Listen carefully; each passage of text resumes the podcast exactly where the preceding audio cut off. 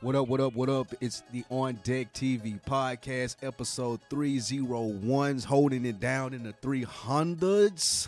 Welcome to the 300 Club, man. The first one that we're going to do, well, probably the second since this is episode 301. Hip Hop Docs. Wu Tang just came out with the Mics and Men documentary. We were thoroughly intrigued. We enjoyed it. So, what we're going to do is talk about some of our favorite hip hop documentaries. And by we, I do mean Animal Brown, the On Deck TV podcast. It's only we can do it. We appreciate you guys joining us. Also, man, this episode is brought to you guys again by Beard Organics. Beard Organics is a company that provides handcrafted beard oil products. We're committed to producing the best pure and natural grooming products to keep you looking your best at all times. We promise bringing you the best beard organic and 100% all natural products by using only ingredients from suppliers that meet our top quality assurance standards. Our beard oil formulas are handcrafted using high quality natural ingredients that promote health and strengthen your beard. Our products are cruelty free and are never tested on animals. Use the offer code on deck TV for your 10% off. You have to spend a minimum of $4.99. I'll tell you the beard oils work. They smell good. Your lady will love you long time for it. Go on there for your guy, get them ladies. And if you want your beard just looking great, guys, go on there and get it. That's beardorganics.com. Also, go to realvillemedia.com. Check out all of the podcasts on the website. Absolutely, man. The podcasts include Full Sport Press. Shout out J Hove, Big Jeff, and How Weezy. Their latest episode is up. They're doing the top 10 players of the NBA playoffs. I better have a piston in there. That's all I know. Make it. Also, Fresh for Dummies podcast. Me and the homie J Hove talking big boy fashion shit every first and 15th of the month. Now, let's not waste any more time. Let's get to this rap shit.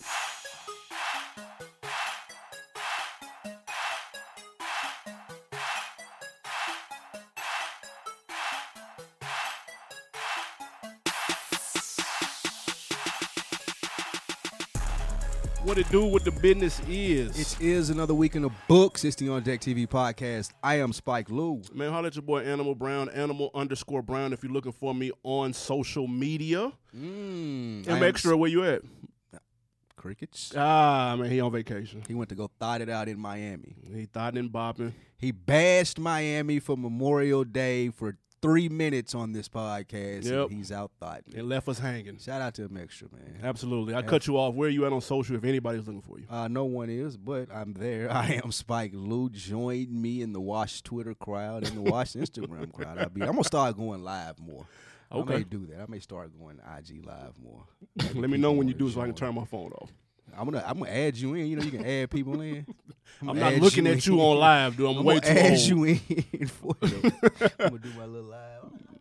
Nope. How people do. What you have on deck for the weekend? Um, I came across Jemele Hill's new podcast called The Undisputed. She had some fire interviews on that. Undisputed. uh, Unbothered. There we Excuse me. go. Damn. Go check that out. That was fire. Um, I, w- I finally watched the first episode of Chernobyl. Okay. Chernobyl.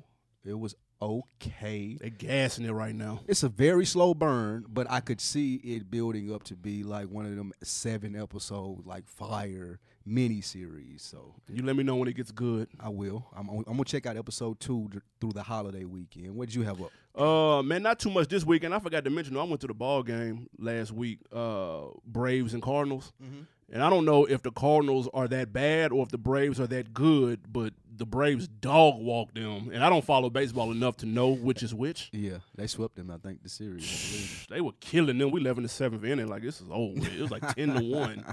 Shit was crazy. Game was cool though. Stadium, you like it? Yeah, no, no, the new stadium lit up. You know what I'm saying? They got a nice little history walkthrough that you can kind of look at all the players and retired jerseys and shit. It's real nice, real nicely put together, and it was bobblehead night, so I had to leave with something. Mm, bobblehead night. Absolutely, Uh, whoever that player was, I don't know who that is. Some Bob Donaldson, Josh Robertson, Ronald. You don't know either. Relax. Uh, I don't. As you can tell, we You don't watch You baseball. bo- you butchered the botchered the last name. butchered, botchered, however you say it. Um, episode three hundred, man. Uh, Oh. The event sold out dates, booked and busy. hey, dude, the RSVPs are gone Gone, that quick. gone. Gone with the wind. Gone. Gone in 60 seconds. Jeez. Shout out to everybody who RSVP'd. Thank you. June 15th. If you didn't hear, it's going down, but now it's too late. Is there going to be like a little special list for the people that didn't get to do it? Eh, who knows, man? You got to stay We don't- tuned. don't know yet. We You may. got to stay tuned to We find may. that out. We may. That's why I haven't responded to those texts yet. So, you know, hey man, I didn't get an RSVP. Hey man, you snooze, Sorry. you lose. Nah, you just check back with us. Listen to the podcast. You never know. We may possibly have some additional. This is what we'll say. Everyone that wants to see the 300 episode, we're going to make sure that we service you guys. Okay. Let's do that. That'll work. I like sure- that. We'll make sure that we service all the on deckers out there that are committed to it. All right, man. Let's get to this uh this episode. We're talking hip hop documentaries, uh, but first we got to get to some news. Uh, Dr. Dre and Nipsey. All right, so if you've been following Dr. Dre on social media, man, he was caught posing next to a Nipsey Hussle painting in studio with the game. Um, now, Dr. Dre, he passed on Nipsey Hussle back in the day when he was trying to get his name out there, and they never really rocked together before. Now, the internet is going ham right now, uh, calling Dre a clout chaser. What do you think? Is this accurate? Um, absolutely not. I'm sure if Dr. Dre could see the future, he would have signed a lot more artists outside of Nipsey Hussle. Uh, if he knew how big that he was going to be, I- feel like that we should let Dre mourn, just as we've let Game come up with the stories that his son was telling him to play Nipsey Hussle and, and do all of these things. And we also should let Khaled celebrate Nipsey Hussle uh, however he wants to. I think the problem is people are, are saying, well, I wouldn't do this this way if I were Dr. Dre, so he's clout chasing. And that's not necessarily the truth. You rarely see Dr. Dre, and uh, when he does come out, it's not for clout chasing.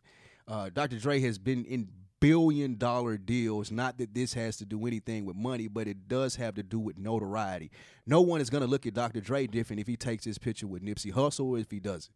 Like he ain't got no more good in the hood. Like there's no clout that Dr. Dre can chase.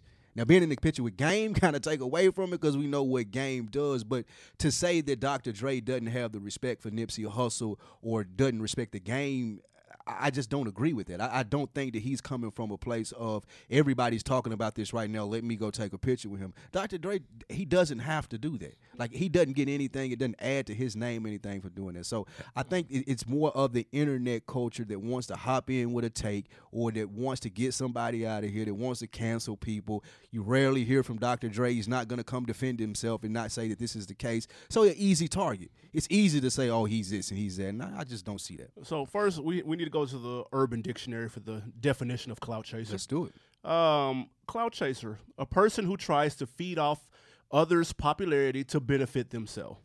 Now, by that definition, this was 100% clout chasing. Um, YG and Master P have both expressed similar sentiments lately in separate interviews. Okay. They both said that people are waving the Nipsey Hussle flag that he really didn't rock with. Okay. They didn't name names, but if when you take a look at this, Mm-hmm. and he, again, Nipsey is on record saying that Dre wasn't fucking with him, and there's nothing wrong with him not fucking with him. Like that's a mistake. You know what I'm saying? Dre was in the middle of a billion dollar Beats deal. I wouldn't be talking to no rappers either if I had those in front of me, different color headphones that were gonna set me for life for generations to come. Right. I don't want to hear your CD either. Right. However, don't come on here posing next to the little painting that you got, the little one of one, and then act as if y'all were best BFFs the whole time. This is how you address that. All if he you're did was take a picture, though. Nah, but you know what you're insinuating. All you have to do, if you're Dre, you take this photo, put it on IG, and in the caption, you say, uh, you do an open letter to Nipsey Hussle, dude. Listen, I know, you know what I mean? I, I never. now, you want to talk about clout chasing? no, you have to address the elephant in the room. There is one. There is not an elephant in Do the room. the internet say that there's a big ass elephant in the Listen, room? I'm I'm a hip hop legend. If I'm Dr. Dre, I do this. I I you can credit me for being a hand in creating all of this. you really you can do that going back to NWA. So for me to pay my respects to someone who is a very large presence Right. in this culture, to me have seen this happen before with Tupac. There's no way that I'm on here like, well, let me do this because everyone's talking about it. Like he know what Lauren is going. Like this happened to him. Right. He was cool with Pac. And not to say that they were best friends when Pac died. Like I understand the beef that happened, but he seen and was there when this happened to another young man.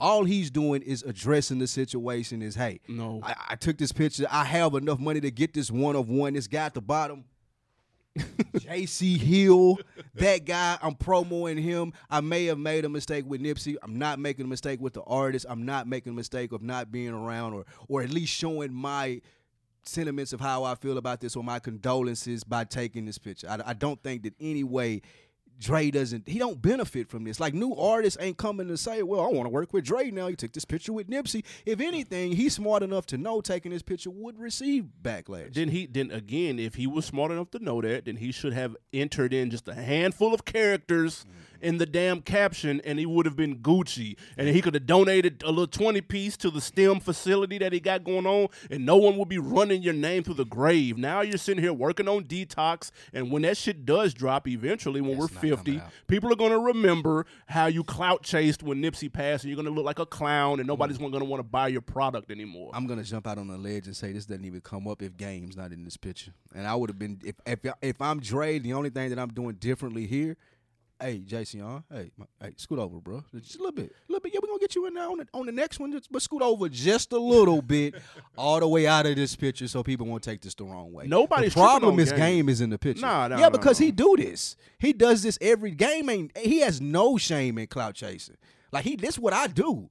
This is the reason that I'm relevant right now is clout chasing. Yes, I'm gonna chase people and knock them out. I'm gonna do anything funny to be relevant on the internet. Yes, I'm clout chasing if I'm game. This is exactly what I'm doing. If I'm Dr. Dre, I have no reason to. Game is doing a post today about Nipsey. So he says until it's the end of time, and no one has batted an eye. No know. one has done anything but They gave know. him respect and props for that. Dre took That's- one that's- that's picture, full of shit. Then. and we're looking at Dre like, man, get the fuck out. You look old and washed, bro. As people, that, Dre has shit to sell eventually. Maybe not today, maybe not tomorrow, but eventually at some point, Dre will be selling what? something. Game does too. People just ain't buying it. Like that's the reason he got to post every day about Nipsey. like people not buying what you selling no more, dude. So let, let me go over here. That's clout chasing right there. They was actually cool though. So That's cool. they actually have records together at worst. Listen, man, how many niggas is Dre cool with?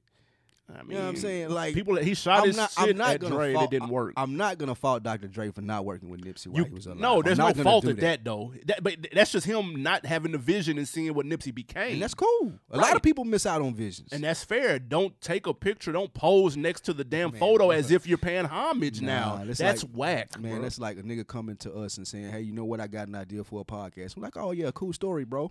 He do his podcast. He's successful. We're successful. And 15 years from now, something dramatically happens to him, and we can't take a picture next to his picture. no, we'll be clout chasing even in 15 years, 2035 or whatever the That's fuck year that'll That be. sick. That's It'll be a new term for I don't see the point in that. I don't I, like. That's fake this- love, this- that's- dog. nah, Drake that's- rapped about that. That's fake, uh, toxic macho masculinity. You can't like you trying to say that he can't show um, like he may genuinely feel sorry that Nipsey Hussle's not. I'm sure actually I'm sure he does I'm sure he genuinely does. feel sorry that he's not here. A lot of people And do. He's Dr. Dre is not the socially he's a socially awkward fellow. He may think that this is cool and I don't like if he had a track record for doing stuff like this like game then I would definitely see what you're saying. But Dr. Dre doesn't. I I, I I think that he if he even thought this he would shy away from taking the picture. That, he just, that means he's out of touch, is what I'm saying. He may be that. And now, now we talking about another thing. I, I ain't definitely gonna argue on that. All right, let's keep it on the internet. Um, DaBaby, my favorite rapper right now. That's probably everybody. He's the media darling right now. Yeah, two, that, I was on him. How long ago was that? Uh, he's been tied to two videos lately involving altercations.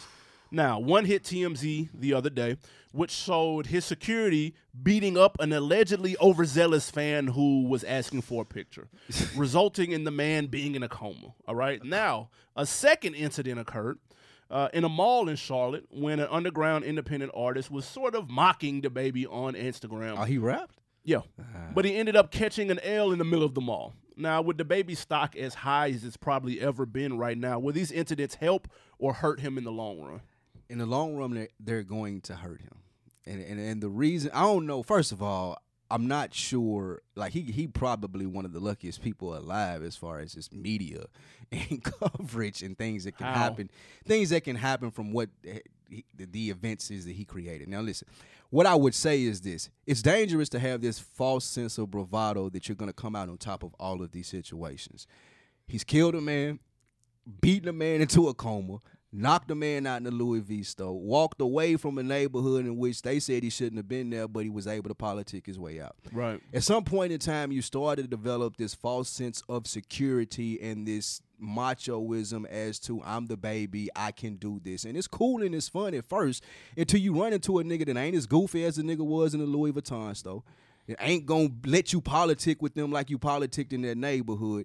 There's somebody that's gonna take it more serious than you are because at the end of the day, for him, this this attributes to his rap career. Right. It ain't got nothing to do with anything outside of it. He may run into somebody one day that's willing to take it further than he is. And I don't want. And I think he can rap. I think he's very talented. And at this point in time, he don't need the media shenanigans to get to where he needs to get. So I do think that this is going to take away from him in the long run if he thinks that he's able to continue to come on top in these situations. At some point in time, whether he's manufacturing these situations or not, it's going to be somebody that be like, you know what, I want to try my luck.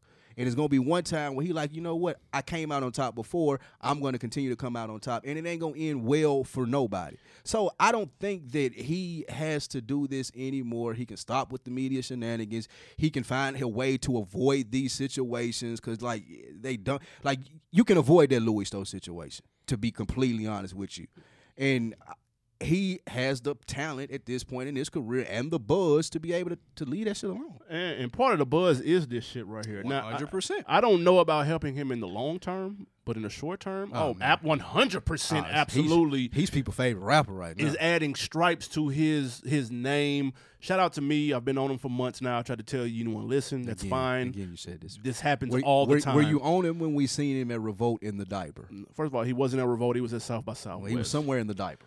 No, I wasn't on him at that point. He wasn't making the music that he was making. now. Uh-huh. Uh, now here's the thing: a street rapper doing street things that doesn't get you locked up will always end up in a W.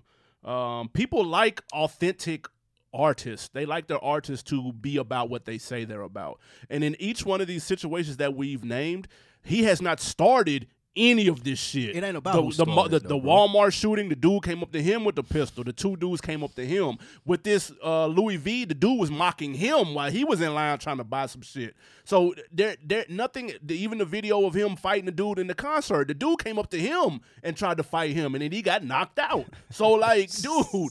This this nigga's like thug. Listen, when when the BET Awards came out and Thug of the Year category is, is up, this nigga got that hands down. Tell you, you only get so many wins, dude. Like he is shut. Nah, but he's taken L's before. That's the That's- that's thing. That, that- So, that comes with the territory. Just last week, we were talking about uh, YFN Lucci truck getting shot up and him needing to move to wherever the gods know where the fuck you want. To. And then his video got shot up a couple days later, And then were just a couple days ago again, some Yep. shit got shot up. which is why he needs to move. What's the difference between him and little Baby to you? Because it seems as if you're you- you're commending little Baby for this, but just last week you telling me YFN Lucci needs to move to Alaska. No, I'm, I'm I'm saying that I like when people back up what it is that they talk about, and and I'm not saying no bully shit. That would be corny. But again, in each one, in, in literally every situation, somebody has started. They came up to him at the video shoot, dude. He Yeah. wasn't standing right there Listen, like man. anybody come fuck with me. I'm King Kong. I'm with the street. He wasn't doing that. We've seen though with Nipsey Hussle, brother. Streets do not care who's right and who's wrong. Who's like,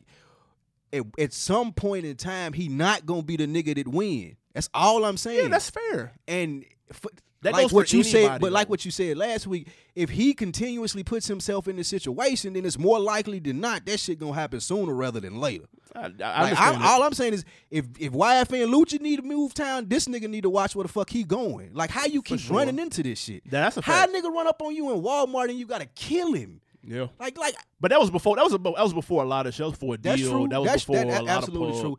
true. Well, to that to that point, if a nigga like, how you running up on a nigga flat out in the LV store though? Like, come on, bruh. First of all, who knew they had a Louis V store in Charlotte? No, don't do Charlotte like that. I didn't know that. Don't Nah, do I didn't know Charlotte that like though. Charlotte like I didn't know that. That's what I'm saying. Charlotte's legit. Nah, that's, I haven't been to Charlotte in years, but I didn't know they had a It's- it's fucking legit. Louis store Yeah, though. it's legit. Ah, they shaking it then. But um, I will say this though, and this rings true. This this was the fact back when Easy E said it. Any pub is good pub.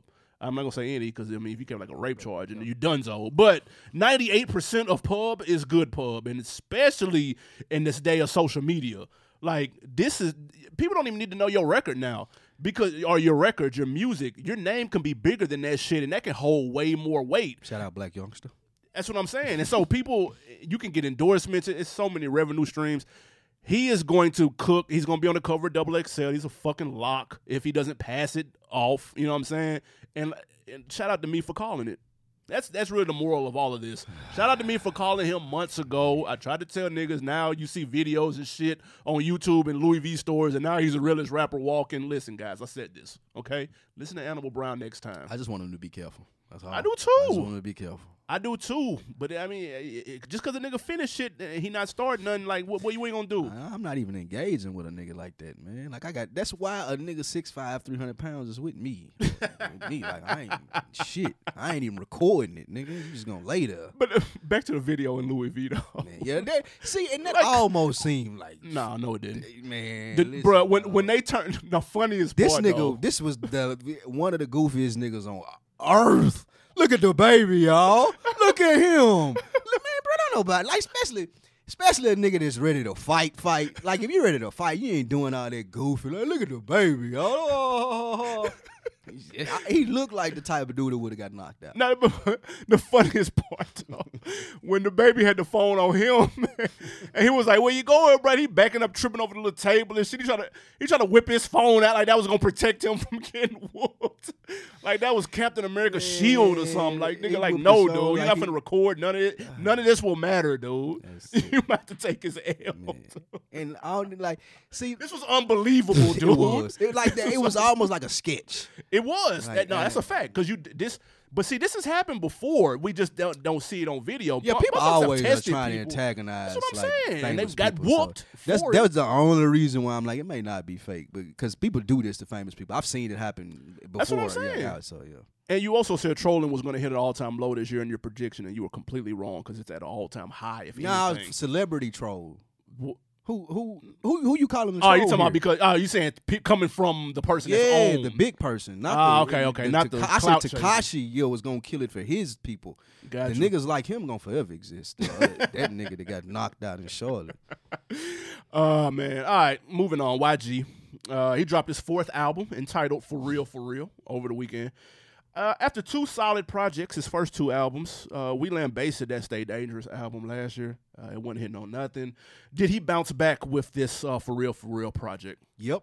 I think YG is continuing, uh, even though the, the last album wasn't as good as the first one. To me, YG one of the best storytellers in, in album, like putting together an album, making it sound cohesive. He's one of the best that we have of the new generation. I don't think he gets enough credit for that. People like to attribute the wild antics and the crazy dressing to uh, YG. Is like the white White socks, socks and church, church, church shoes. shoes. and white socks. I like the song too. Yep. But um, I, I do think that, that YG is solidifying himself as as to why record labels pay him so much attention. I know sometimes people ask they're not fans of YG, well, why you see so many YG uh, videos and why is he so popping and this and that? Because I think that he fits the bill every time. And even though I didn't like the second album, the people that fuck with YG really heavy and West Coast people seem to fuck with that album heavy. Which So one? I- Stay Dangerous? Uh, yeah. That's his third. Excuse me, third. Yeah, yeah, yeah. I just feel like that, that, that YG's able to bring it every time that he comes out with something that's YG, and I think that he fits California well.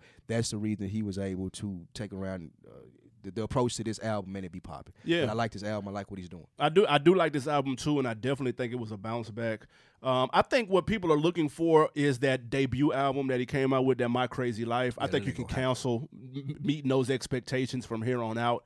Yeah, That's just not fair to him. He's going to be one of those artists where his first project is his best, and that's okay. It happens to a lot of people. Uh, but I do like this project. I think he's got some good records on here, though. Like, uh, what's the name of the joint? The the Heart to Heart with Meek is probably his. Wi- that's probably his best verse ever. Man, it's a fire verse. Um, I like. I even like some of the up tempo like dance records and shit. Like I'm not. I'm not mad at that. It- good it's, hooks, like It's not as real, perfect. It's good hooks. Th- those joints are gonna be perfect for the little Compton cookouts out west or Bompton bookout or you know whatever side of the fence you fall on with that. I think he's got some good records on here and it's much better than that Stay Dangerous and. This is about as close to as good as we're going to get with YG. Like I don't see him continuing to ascend. I see him kind of p- plateauing about right here, which I'm not mad at. But what? Yeah, but in West Coast fashion, though, right here is like I think another solid ten years though. Ten. Yeah, like he Nah. taking E forty right. YG gonna be around for a long time, long time. If I think he think those people on his album a little bit more talented than they are, Them features one Nathaniel. Yeah, he has some questionable features on He there. some slaw features on there. He has some slow singles. The- Features. The the You hate that single. the Go Loko with Tyga. That's trash. I mean, it's Tyga. That is yeah. That's what I'm saying. It's trash. Uh, the Stop Snitching. Bitch, nigga, snitch, nigga, that's terrible, bro. Like that's a, that is a shitty song, dude. Mm. I get it. You trying to throw shots at Tekashi? Nigga, snitch, nigga. That shit is trash. That's some YG shit, nigga. That's some trash Shit shit. banger. But he's got some bangers on there though. Like, like I'm not YG. gonna lie. I like YG. I'm YG is cool. He, I feel like, I feel like when he wants to, he actually can rap. But then the gap in between when he's ripping a verse and when he's some slaw is so wide. It's like, bro, like why is it such a big difference when you right here and then and on uh, some of them other songs, like, he ain't talking about shit. Sometimes though. he show up and don't care. Yeah, that is. I don't like. What, are we sure he writing all that? Don't do YG like that. I'm- I don't- but I- that's the only thing that can make me think of why would it be so different though. Cause he got some slaw ass verses on there, dude. He does. Like he got some struggle boys, but that heart to heart is fucking fire though. It is. He's killing that. So I'm like, He's. I, I feel like that he's one of those rappers though that, that on a heart to heart song where you're talking about real shit, he's able to tap into a different space Mm. than just being technical. Like I just got to rhyme, do 16 or some. I, I like. I feel like YG's approach is gonna be different than he going in there able to spit real shit because he a real nigga. Than sure. being like, oh, this is a club song. I got to do a club verse. I got to do the up tempo. Yeah, he. I got to make sure people get it. I think that that's a thought process that he goes to. I think that he is creative he's in that enough of creative space to where he goes through that, and I think that he's able to put more towards that stuff that we like with the heart to heart stuff. Yeah. other shit he just don't give a fuck about. and I like I, some of the songs got more layers than a lot of people think too, man. Good features, good, good, um, good arrangements and shit. It's yeah. it's actually he a tells solid a little story project. with his project all the time. Yeah, I get to him, man. It's nice, nice bounce back from UYG because that's that dangerous wasn't nothing at all. Um, before we get to this music break, man, uh, RZA, we got to talk a little bit about the Wu Tang documentary. Um, now we've all seen the fire ass Wu Tang doc series. Spoiler alert for those who didn't finish episode four. They go into Skip ahead. details. Yeah, skip ahead if you want You wasn't to. even give him a chance to skip ahead. Absolutely Y'all fast not. forward all of this. Um, they go into detail about the two million dollar Wu album that came out a couple of years ago. Now it turns out that RZA linked up with an international underground rapper that he met while touring several years back, and they were the masterminds of the project. And the actual members of Wu Tang weren't aware of what they were recording verses for. Uh, they ended up being paid a couple of thousand for the project, only to turn out, only to find out that it got tu- it got turned into a two million dollar album. Now, after seeing how RZA handled that, did that make you look at him differently? Absolutely not. I think Mhm. I think from how they started the documentary and how he put together the Wu Tang, being the brains behind the situation, he's always been acknowledged as the leader of the Wu Tang clan. By the time that they had gotten to the place where this two million dollar album was being made and recorded, it took five years to, collect all of the verses and to put it together. They even said on the documentary, we didn't hear 36 Chambers. We was just doing verses. We didn't know what RZA was putting together. He was on some mad scientist shit. Right. I feel like RZA's a he's a, a forward thinker. I mean, I credit the deal that they got with Loud Records. Yep. I credit just the Wu Tang mixing the the the culture of the A- Asian and black culture like that with the rap and just how he did everything was innovative, and I think that that held through and true to this. I don't think that the rest of those guys were at a place where they could process what he was trying to do, and they was sell it as an art piece. Right. Like I feel like, and I heard Ghostface say, if we knew that it was going to be an album, I would have asked for more money Of course. because I knew that you were going to be using this verse, which take away completely from what we're doing anyway. So I feel like he has a legitimate reason not letting those guys know what he's doing with it because of what the end piece of it was going to be and that would have taken away from what it was as far as art. If y'all know if they knew what they were going into as far as doing this it takes away from the art of it in my opinion. It takes away from the value of it. It takes away from what they're able to tell people about it. It takes away from the exclusive from it being exclusive. Yeah. because RZA putting it all together him sitting in the room doing it the guy that sold it with him and then Martin Shkreli who he sold it to Yeah. Those are the three people that really know the context of the album. If I tell you going into it, hey, I'm putting the album together, this is what I'm thinking, then you're able to have interviews, do shows, and talk about, hey, what you think is on the album. They're not able to do that, which makes me able to drive my price up and get them two Gotcha. million for it. Yeah. So I think that that's how he originally even started with presenting Wu Tang to people like, yeah, this is a group, but these are 10 different people that I'm presenting to you. So when an offer comes, they're able to negotiate themselves outside of being Wu Tang. That's all he did here. I, I, okay. First of all, and I think I said this when we talked about this on the show a couple years ago when it happened, but I'm gonna say it again. The idea itself of, of a one of one album as an art piece sold for millions of dollars was fucking genius. That's first and foremost. Fire. Let's get that out the way. But uh, from all accounts, just looking at the documentary from the outside looking in, RZA seemed like a solid dude, especially to the Wu because they were his friends Right. and family in some instances.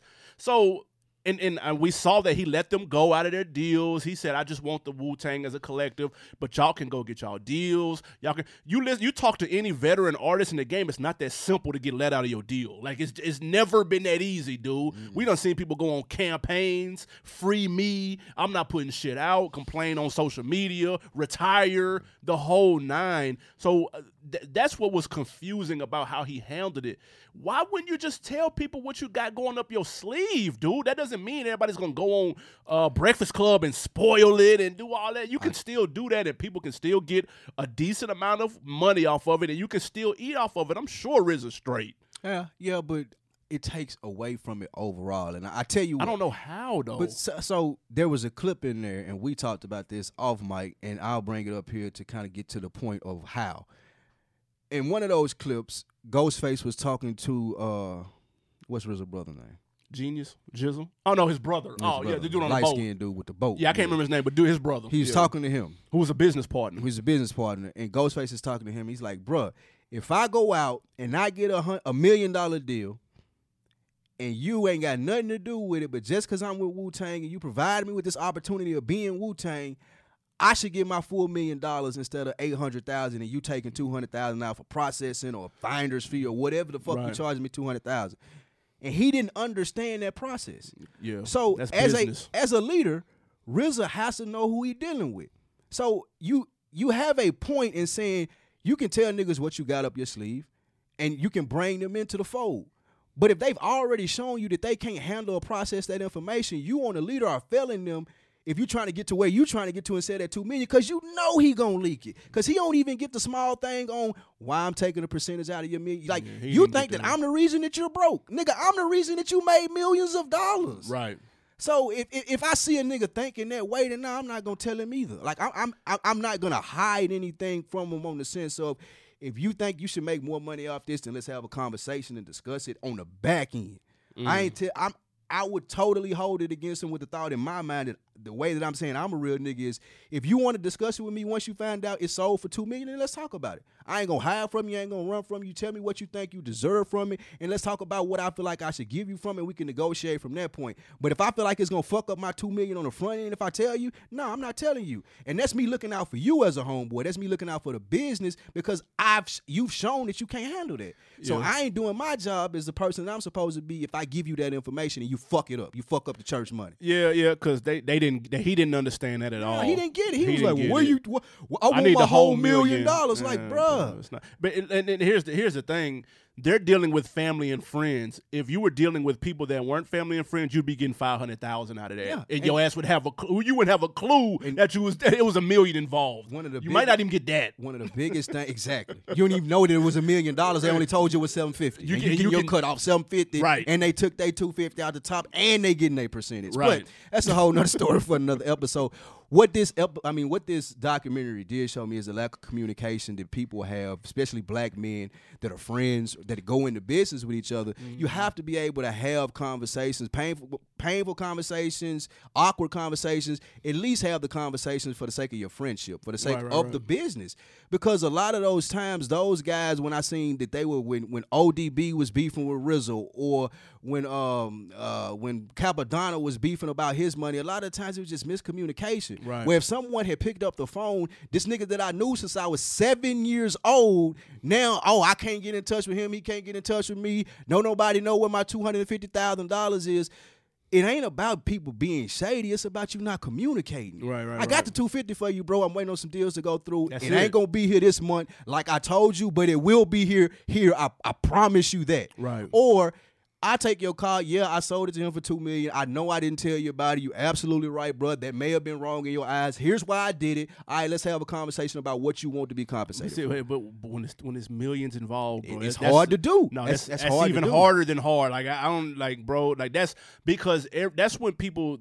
That's when it's every man for himself at that Yeah, point, and I gotta feed everyone, my family. everyone thinks that the other person is hiding something. No matter how transparent you are, someone is still going to think that there's something that you're not telling them. That's just how it works, dude. Like it because and usually it's because of outside influences in their ear that don't have a clue about how shit work, and that throws off how they think. And now they're looking at their homeboy like, "Damn, bro, you man, Yeah, really? I telling slick should you ought to be getting this, man. Man. Ah, You ought to be getting this. It ain't no way you didn't get this off it, bro. Like That's how it comes to an end. Like, come on, Like that, like Yeah, but that- I, I, I, that, that was a questionable move by RZA. And look, listen, I, you, you can be a real dude and, and have uh, one or two on your resume that was like, uh, why'd you? I don't know why you move like that. But Uh, you, you know what I feel like, even after looking at that, what made it so bad is the motherfucker that they sold it to. Like That- that didn't hurt it. I mean, that didn't help at all. I ain't even really know about the I smack Ghostface and them calling them by Yeah, yeah, yeah. Like, man, get the fuck out of Nah, here. he was a man. clown. Come on, They sold it to a clown, and and when they was in the movie theater though, and they was all talking about it, and they was shitting on it. And RZA was sitting right there. Hit the look on his face was pride. Yeah, that he wanted to disappear like a motherfucker. Yeah, and Method Man was like, that's another story for another day. Like, that shit didn't even exist.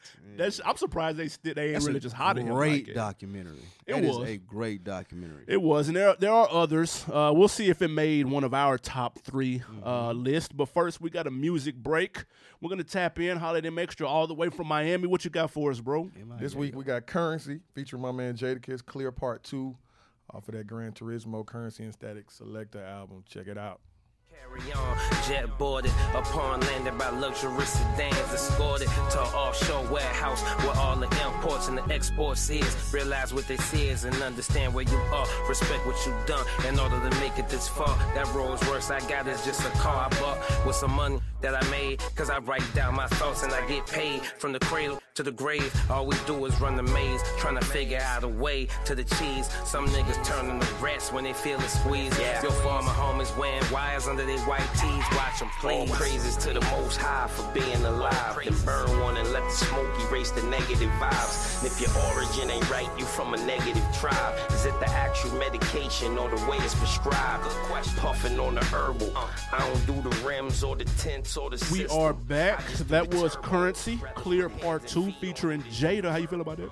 Currency got this shit down packed, man. I wish some people would call him for rap consulting and he just tell them how to just continuously do this shit. He got it, man. I, I, I like it. I like the album.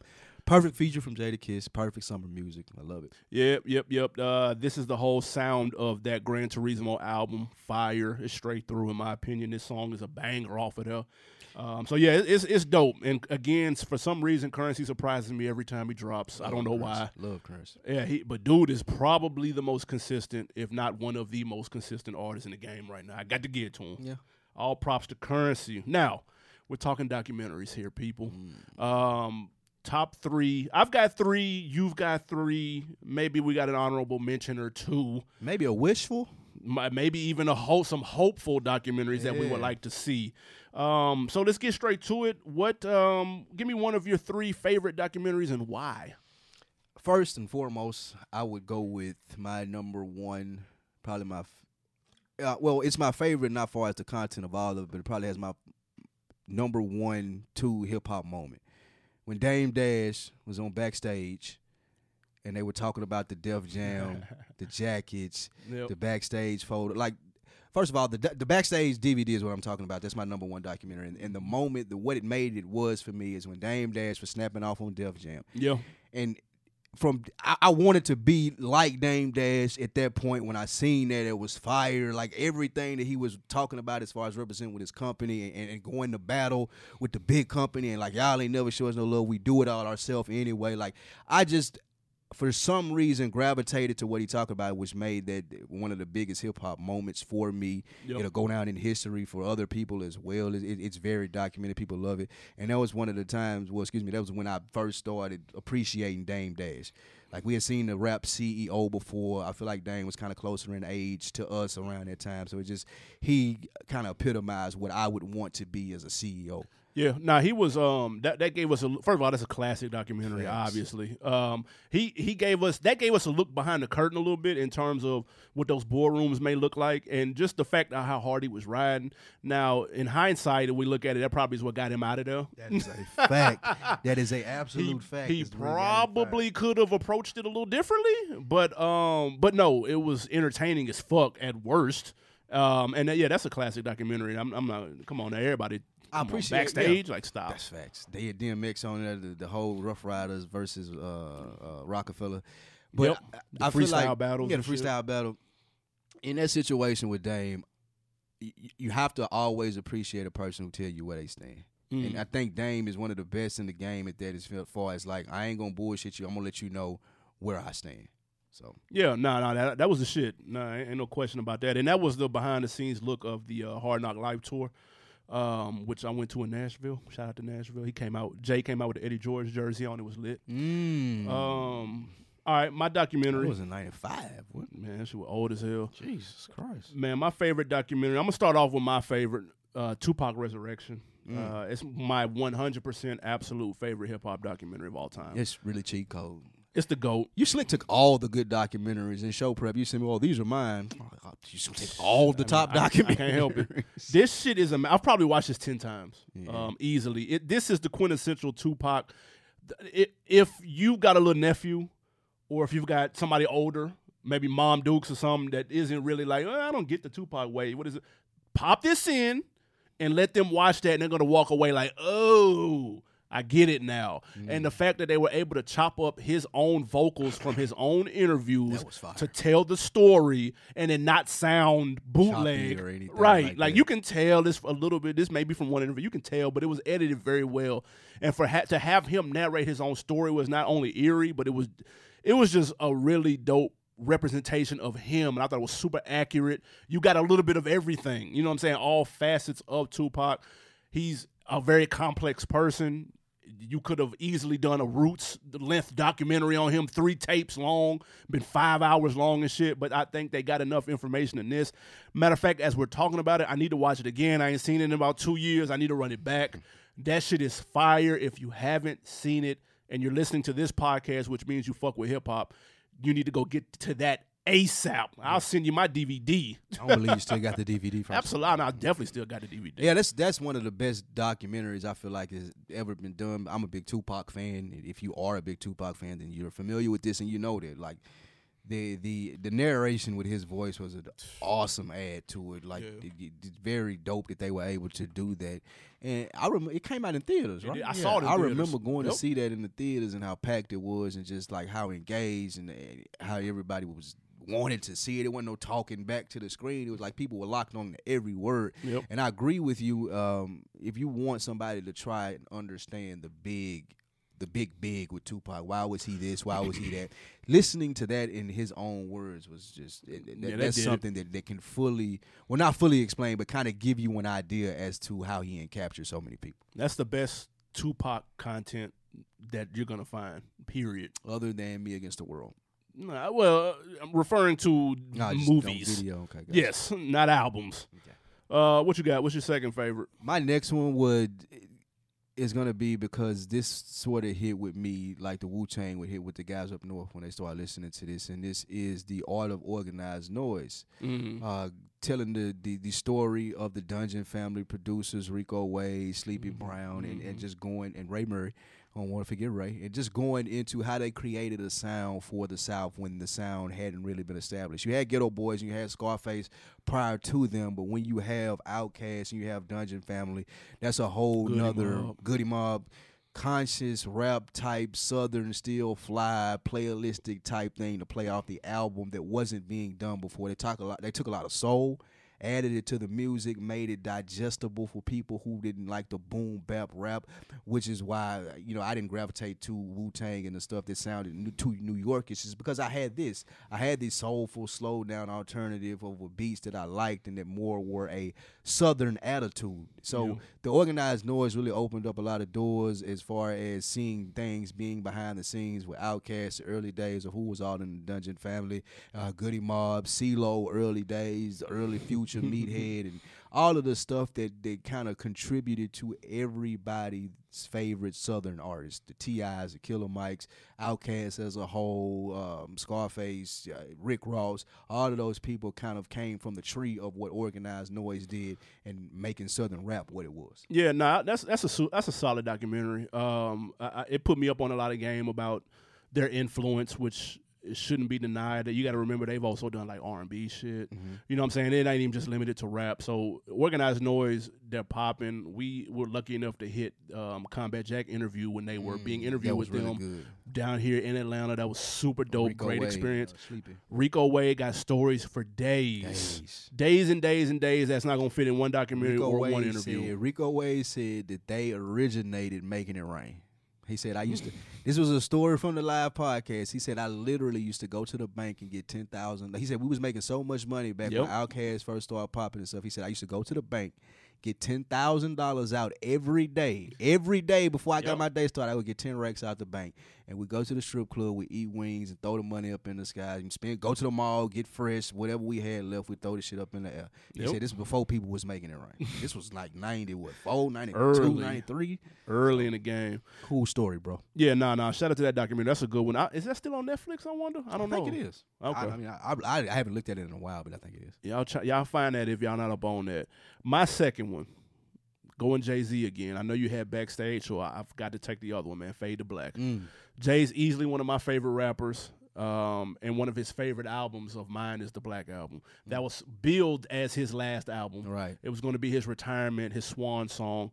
Uh, the album chronicles the making. Excuse me, the documentary chronicles the out the making of that album, as well as his show at MSG.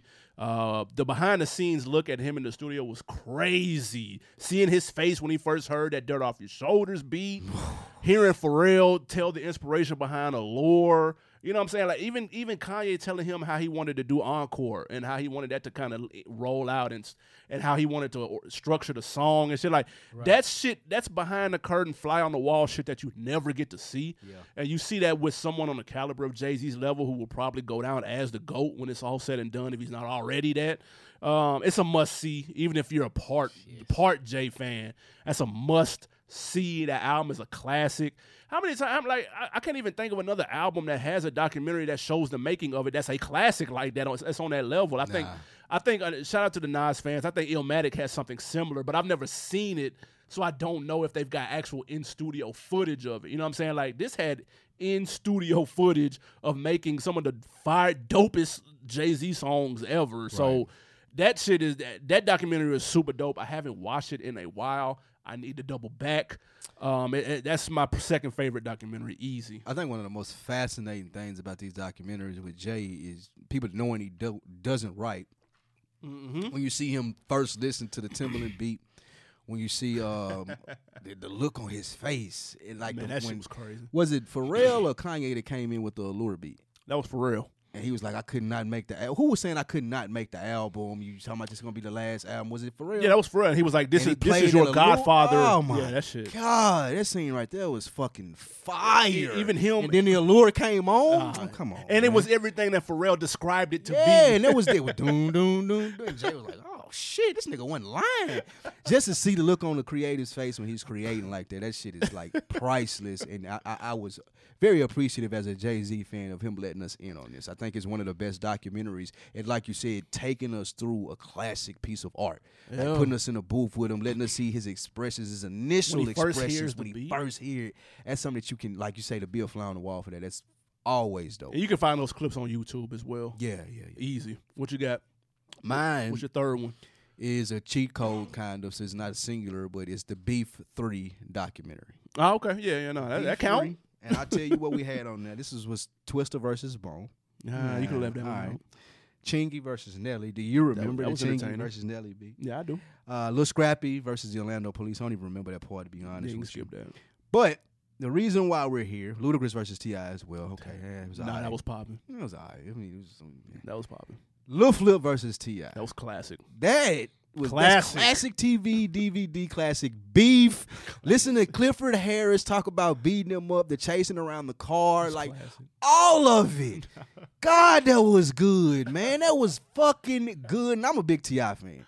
We never heard from Lil Flip again after that. Nah. Don't know what happened to Lil Flip. I think he just put an album out last week. Who knows? Yeah. But just the whole is like being immersed in that and, and being able to see what T.I. was thinking. And T.I. a funny dude, man. Even when he ain't trying to be funny at all, like T.I. funny as hell. and just to hear him talk about this Lil Flip beef and, and to see how it played out, the whole leprechaun outfit shit, like it's fucking. Don't sleep on Lil, Lil Flip was funny. Lil Flip was funny. Nah, he was funny. He was. Okay, I will give it gangster. all right, all right, gangster with the big goals. Like I give it to him. But that was probably my favorite part of it. You also had the game when he was beefing with Yukmouth or who knows what. yeah. And the game when he was beefing with G Unit with That the G. Unit shit, that was really good. The game, like I said, he been doing this shit for years. he been clout chasing and, and fucking knowing how to stay in the limelight for doing absolutely nothing with rapping for years. And, and this was like to that. I think that was this was a classic DVD. This is when you used to go to the bootleg man and you were looking for the DVD. You need that DVDs. beef. You need that new beef yeah, you need that new smack. I need that new beef. I need all of that. What what, what did French have? What was the, the shit that French Montana Ah. had? I can't even think of the name of his. Somebody's right now. yelling at. Oh, the, uh, Per- fuck. I can't remember. I can't think of the name of it with French DVDs, like all of those. That's gonna bother This was me. during that time, and I just th- this just brings up memories even looking at the clips from it. So that- that's mine, the Beef Three. Yeah, nah, the Beef series. And what, what was that on BET? Was that just the series Yeah, they tried to like up? spanned off of it, yeah, but they kind of fucked it up as BET is known to do. okay. Nah, that's whack. As then. BET is known to do. Man, I know. Shout out to my guy Big Jeff. I know he is screaming at us for them uh, French Montana DVDs. I I know he he is about to crash his damn car right now off of that shit, but I can't remember what it is. Maybe we'll get that when we get back to the break. My last one is probably the most recent out of all of the ones we've talked about, the Defiant ones on mm. HBO. HBO or Showtime, I can't remember. Uh, that told the story of Jimmy Iovine, who of course owns runs Interscope, and Dr. Dre, and it, it tells their stories separately, and then it combines them when they meet in the mid '90s, and takes it from there on to how they came up with beats and all of that type of shit. And there's so much throwback footage in there. I'm talking about throwback NWA shit, in studio shit, a lot of things that we had never seen before. Let me speak for myself. A lot of things that I had never seen before. And when you mix that in with the modern day cinematic camera work that they had in there, I, it- just worked on all levels. And to see where a cat like Dre has come from to now knowing what we know now and to where he ended up, that shit is bananas. It's a four part series. It was phenomenal. Uh, like, I, bro, it was it was everything. Like that that almost kicked off.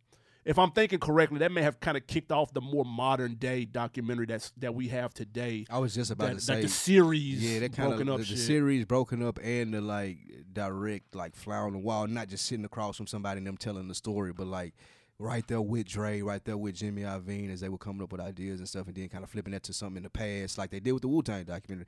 That kind of I think set that format. The format's fire. They bodied it, just knowing some stuff about Jimmy Iovine that we didn't know, and also Dre. Some of the stuff about Dre. That's probably one of my favorites as well. I need to double back on that. I haven't looked at that in a while, so I definitely want to watch that. Yeah, that shit was amazing. Cocaine City was the name of uh, Cocaine. I thought it was Coke Boys. I was gonna say Cocaine City. You're right. Yeah. Um. Nah. That that um that Defiant ones is a must watch TV.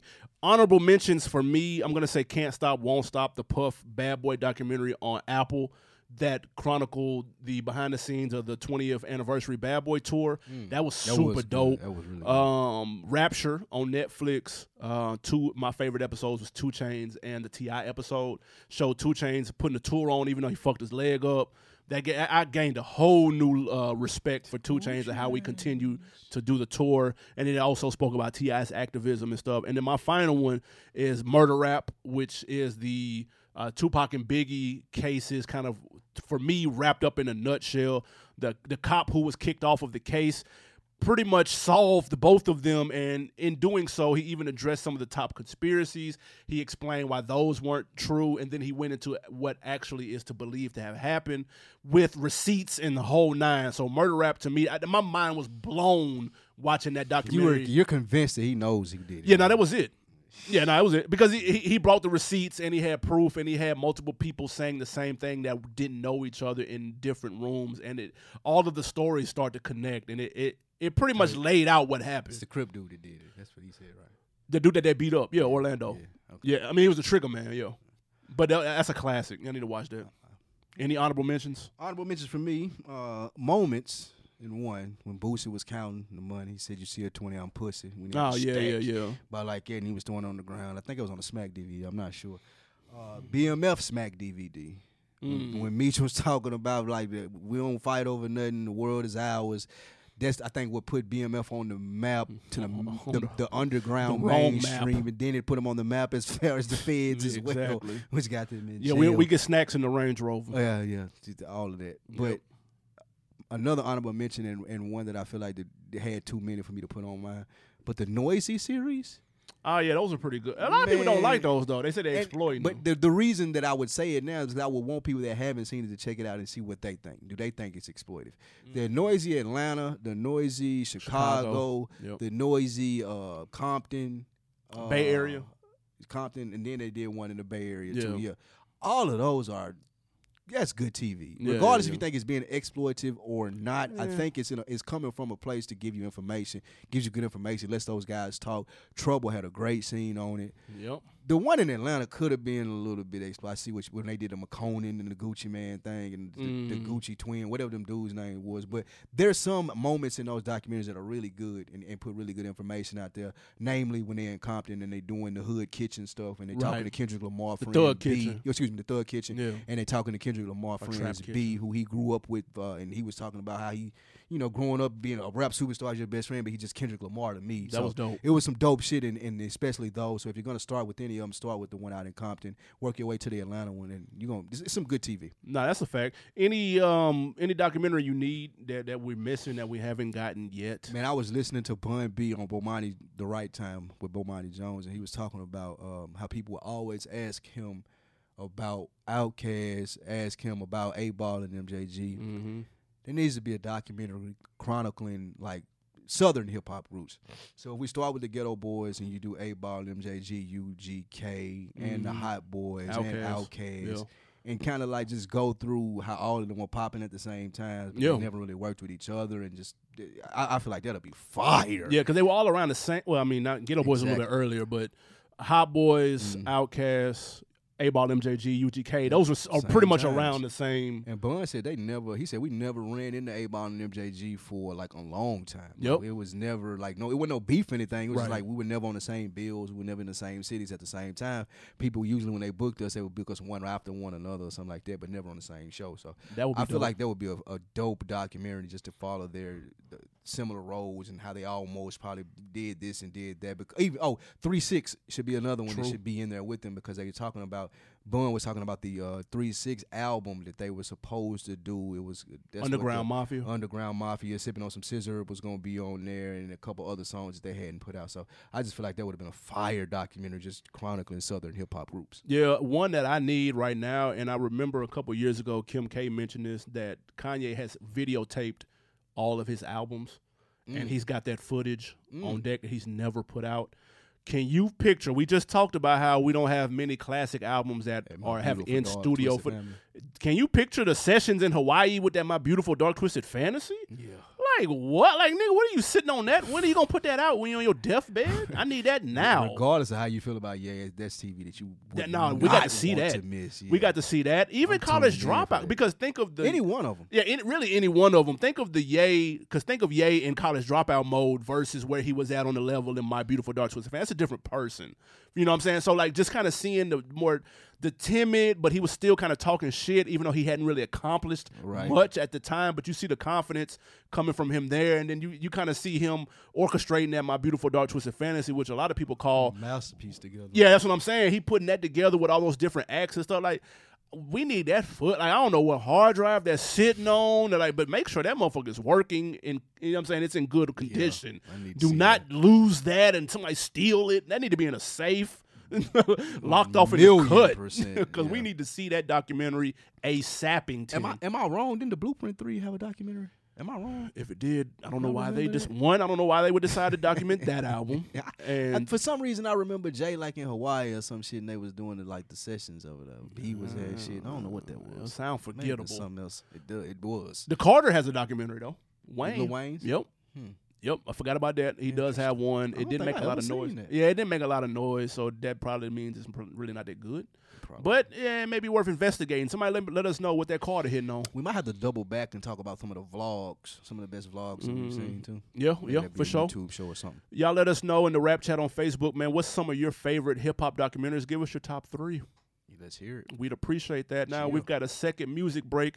M Extra, if you're not too wasted down there in MIA, what you got? Second song of the week. It's my boy London Jae checking in with you, featuring that boy Tip. It's the King. London Jae featuring Tip. You. Because I'm out the wallet if the chain got caught. Damn, you look like a woman that should really be put up. So you're naked, no flaws if it were very little. Hey, all I wanna do is put my tongue in the middle. Hum on it for you, let you come on my dental. I swear, fucking with my mental. Don't wanna break nobody heart accidental. But I had a song that was on when I last seen you and I get sentimental. She, cause I belong in the kennel. A dog ass nigga finna haul that with a bad bitch somewhere where your phone ain't finna work. Satellite location, long antenna. Take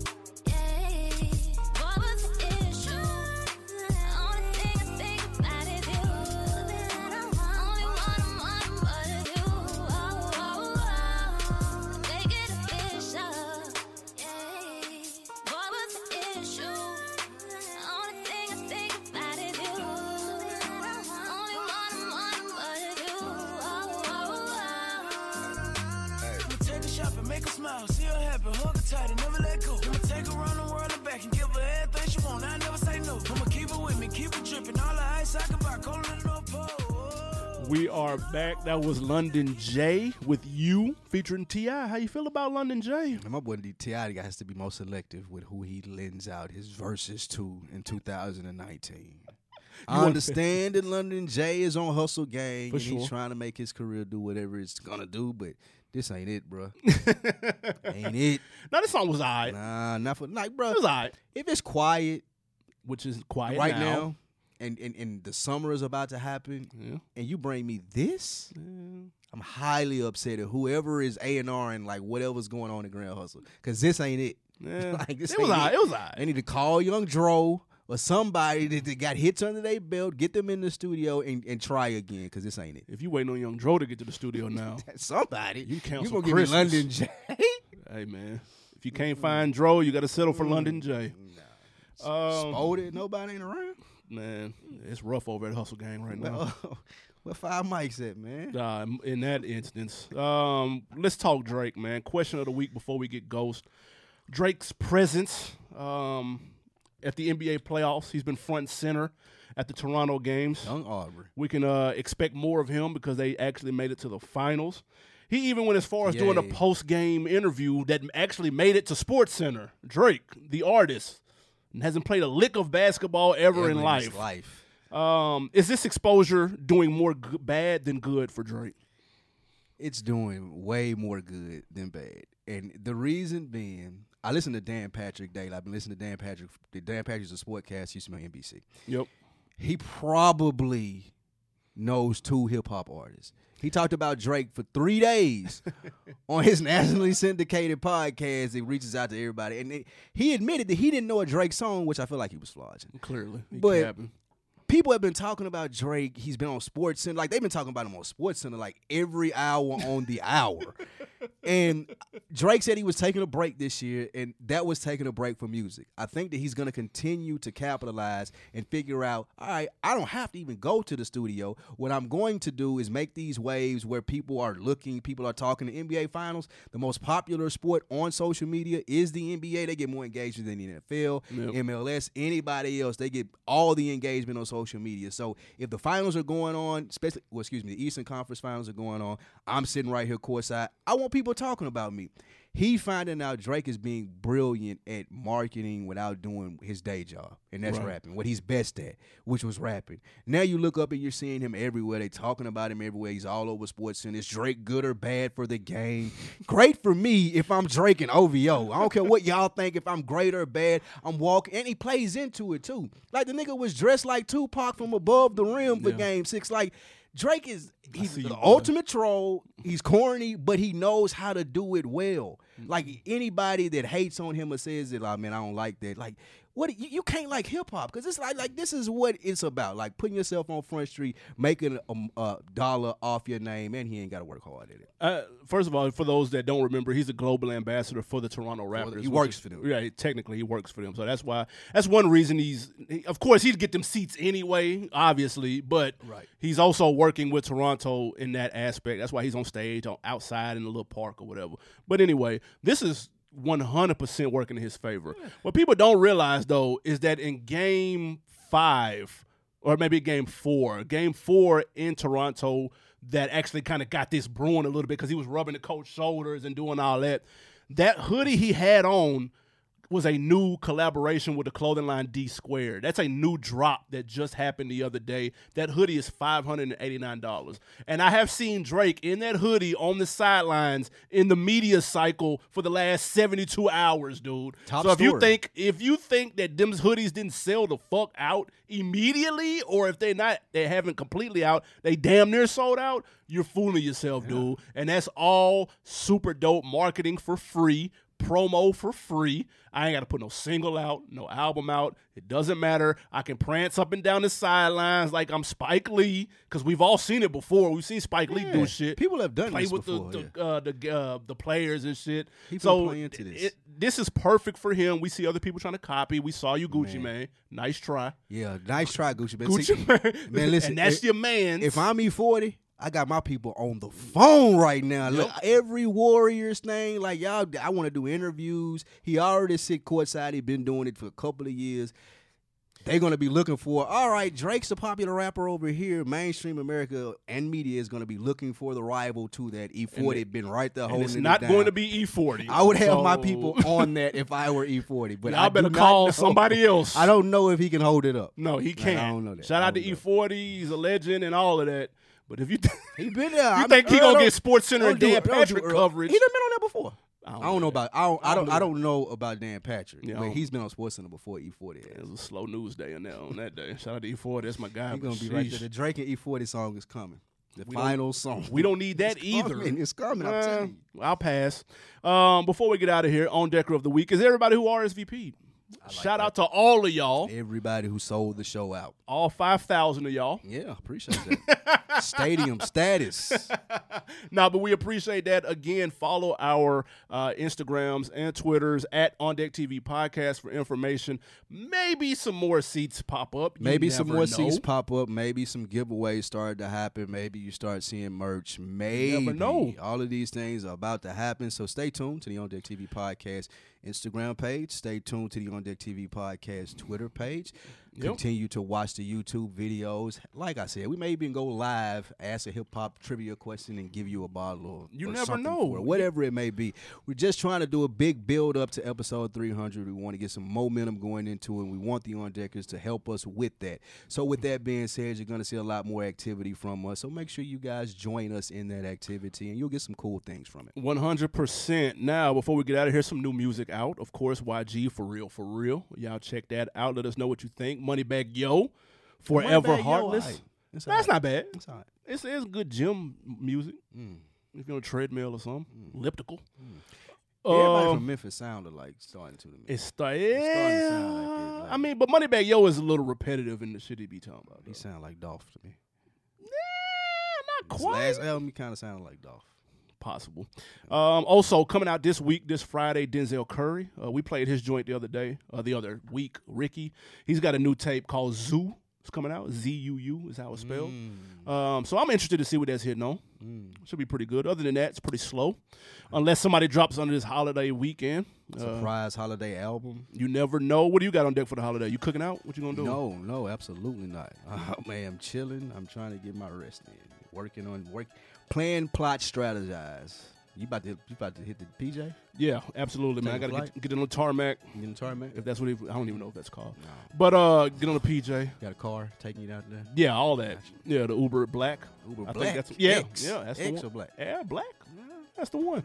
None of that shit. I will be on a flight though. Um, going to Milan. It should be fun. One to Milan. Never been to Italy. Nice. This will be good. Eat some pizza. What they eat pasta and shit. What is that? I think the Italians do eat pasta. There we go. They Yeah. call it gravy. The, the, the What? spaghetti sauce, they call it gravy, not marinara sauce. Nah, that's some Have slaw. some culture while you're there. call, call the marinara sauce gravy.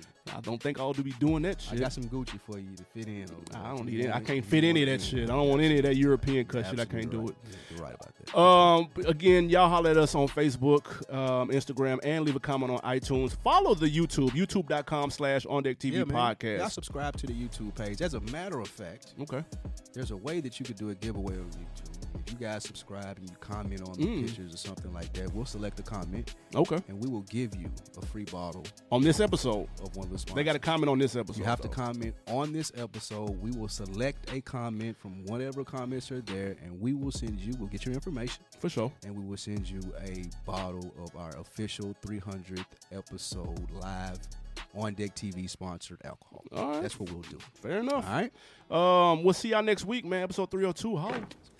Good morning. Oh, and in case I don't see you, good afternoon, good evening, and good night.